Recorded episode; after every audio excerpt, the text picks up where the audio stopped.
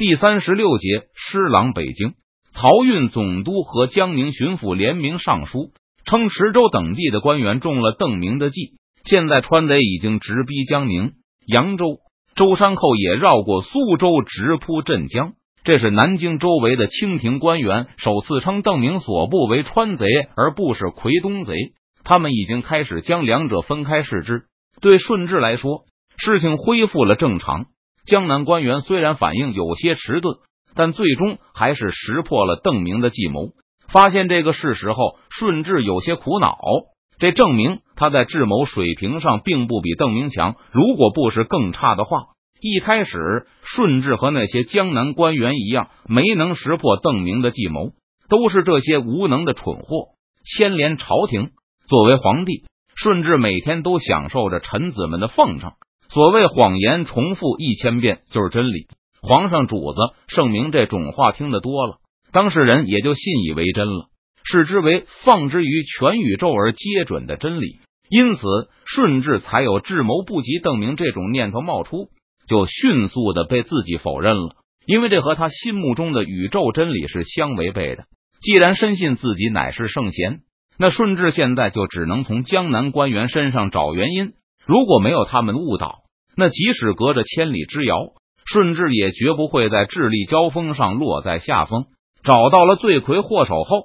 顺治就琢磨着，将来等邓明走了，就把这帮连累皇帝丢脸的官员们都办了。虽然不久前顺治还没有惩治他们的心思，但人心是会变化的。这些小官不值得顺治去认真权衡利弊，他们让皇帝不痛快了，不办他们怎么能出得了这一口恶气？接着，顺治又感慨起邓明的好运气来。他身为一国之君，一举一动关乎天下。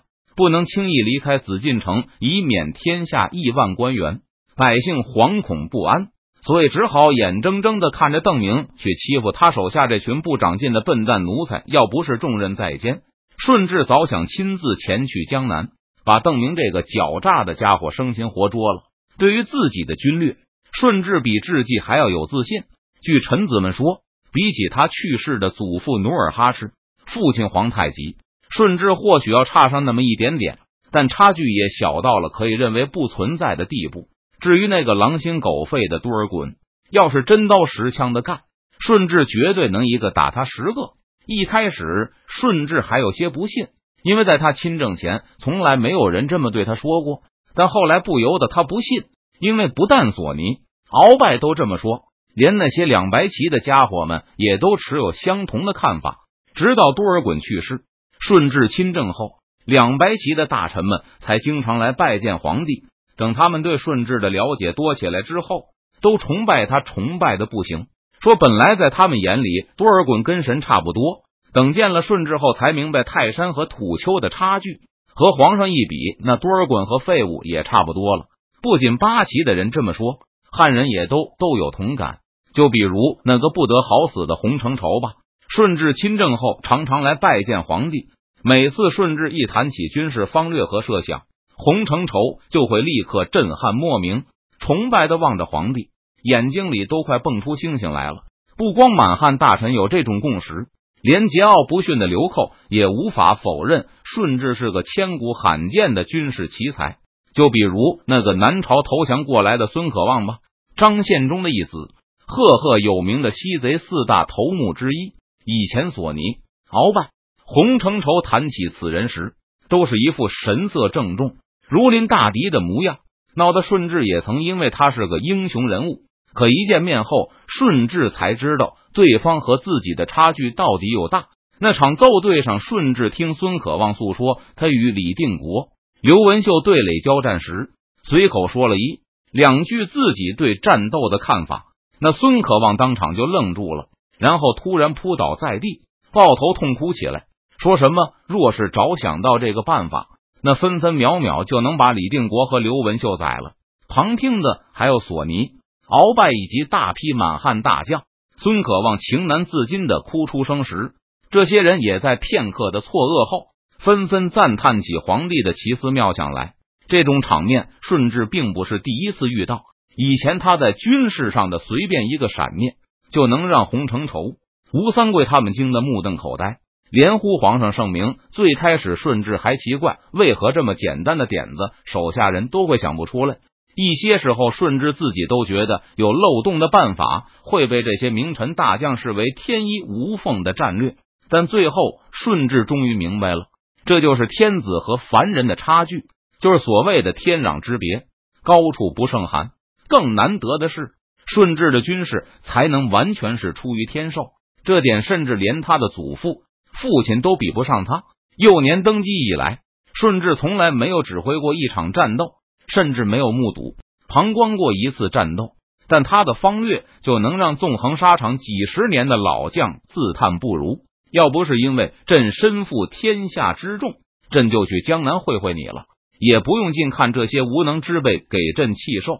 顺治有些无可奈何的合上漕运总督和江宁巡抚送来的奏章，默默的幻想了一会儿自己下江南痛打邓明一顿的场面。也让那些无用的官员好好看看皇帝是如何在眨眼之间就把这个猖狂的家伙打得屁滚尿流的。只可惜顺治没有分身之术，无法不履行他镇守京师的重任，所以还是只能看着邓明肆意欺负那些凡人官员。不知道邓明到底会落脚何处。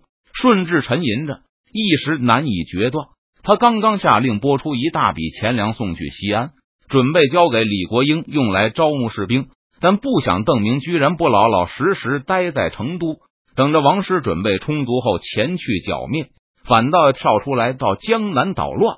如果邓明的目的是江宁的话，那顺治就没有必继续给四川拨款了，而应该用在江南。若是凡人蒋国柱辜负了天子的厚望的话，那就该用这笔钱扩充山东、河南露营的实力，然后夺回江宁。即使是天子，一时也有些迟疑不定。经过长期的思考后，顺治决定继续向川陕拨款。虽然数目要少一些，但川陕露营必须要尽快重建。邓明应该拿不下江宁，蒋国柱手中还有不少兵马，江宁又那么坚固，而且达速很快就能剿灭厦门正密。到时候他军回师，舟山贼轻松就能剿灭，江南的危局也就解决了。既然江南的问题肯定可以解决，那邓明势必还要逃窜回四川去。要想一劳永逸的消灭这个祸患，还是需要强大的川陕露营。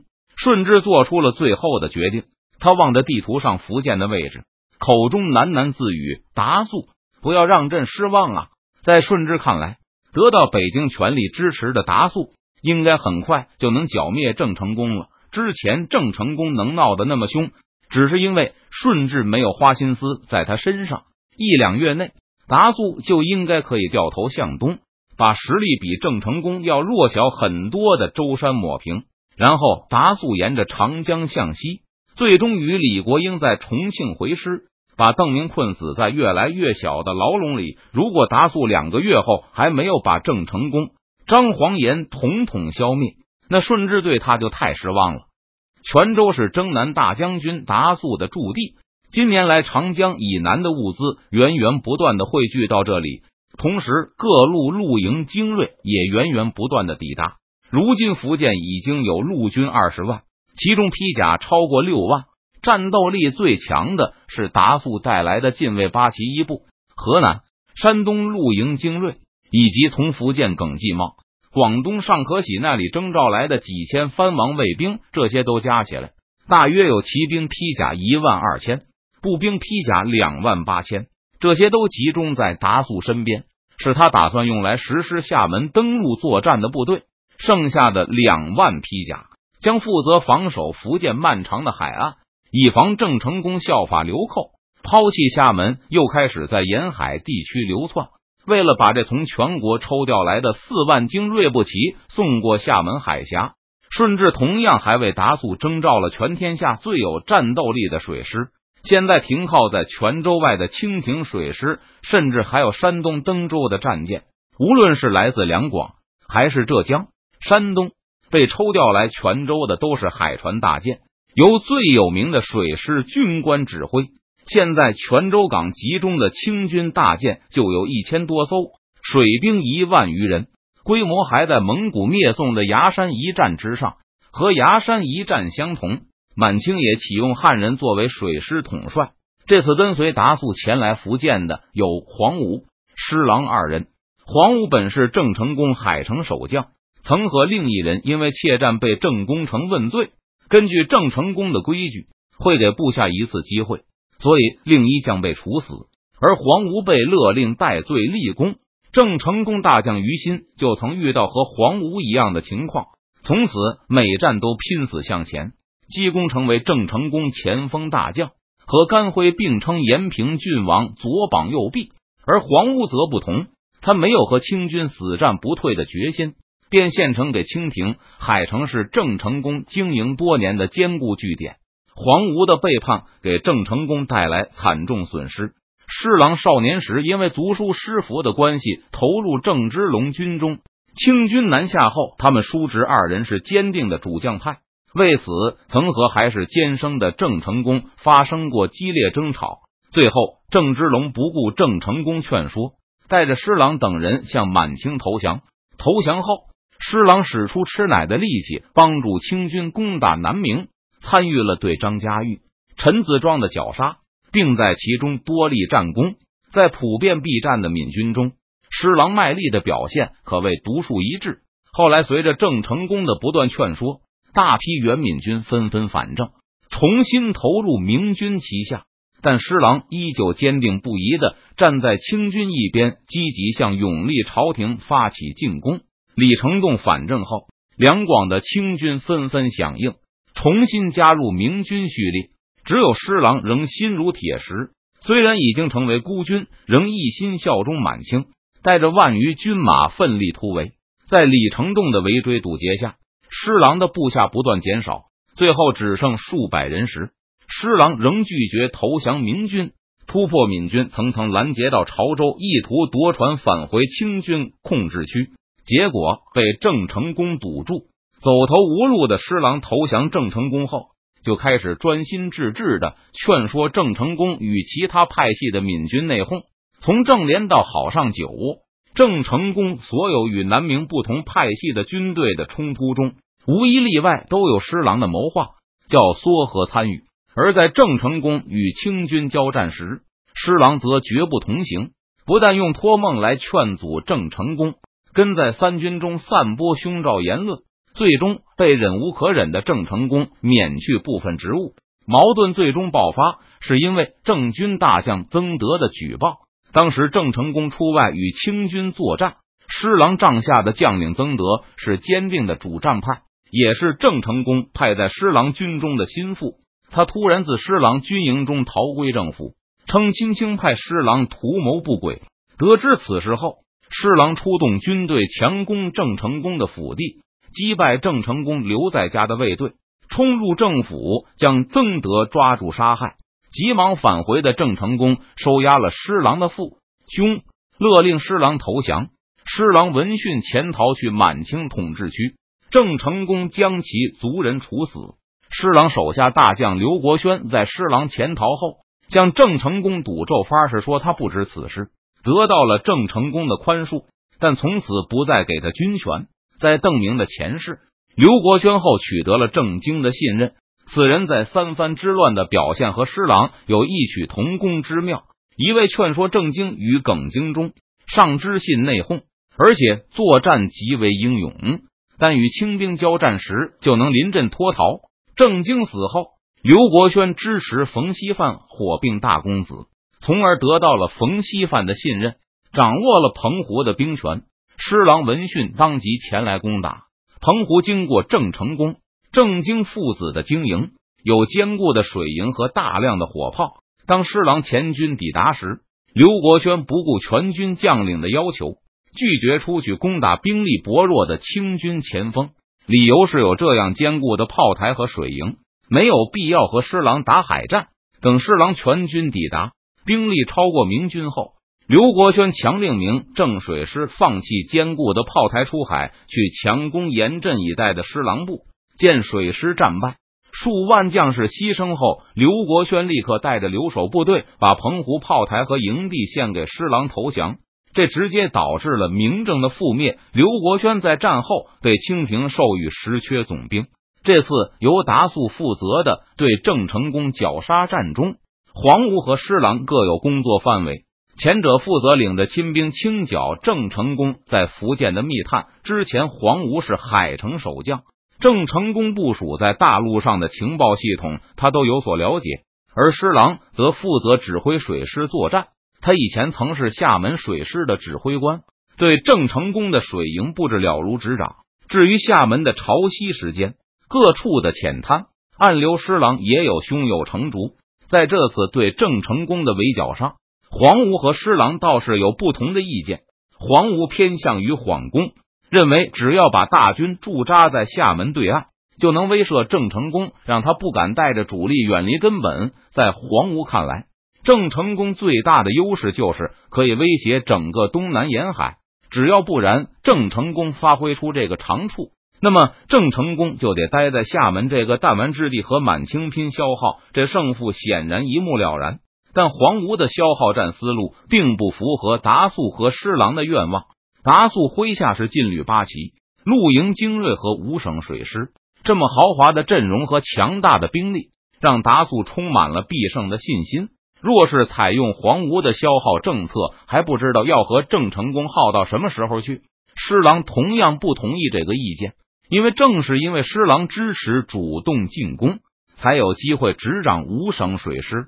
若是黄吴的缓攻战略成立，那清廷就没有必要立刻授予施琅这样的大权了。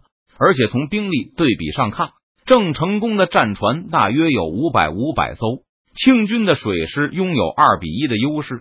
而且清军的战舰都是从全国抽调来的大船，而郑成功大小都有，细算起来，清军的水师力量是郑成功的三倍以上。无论郑成功如何善于经营海贸，他一人之力还是难以与全国的造船能力相比。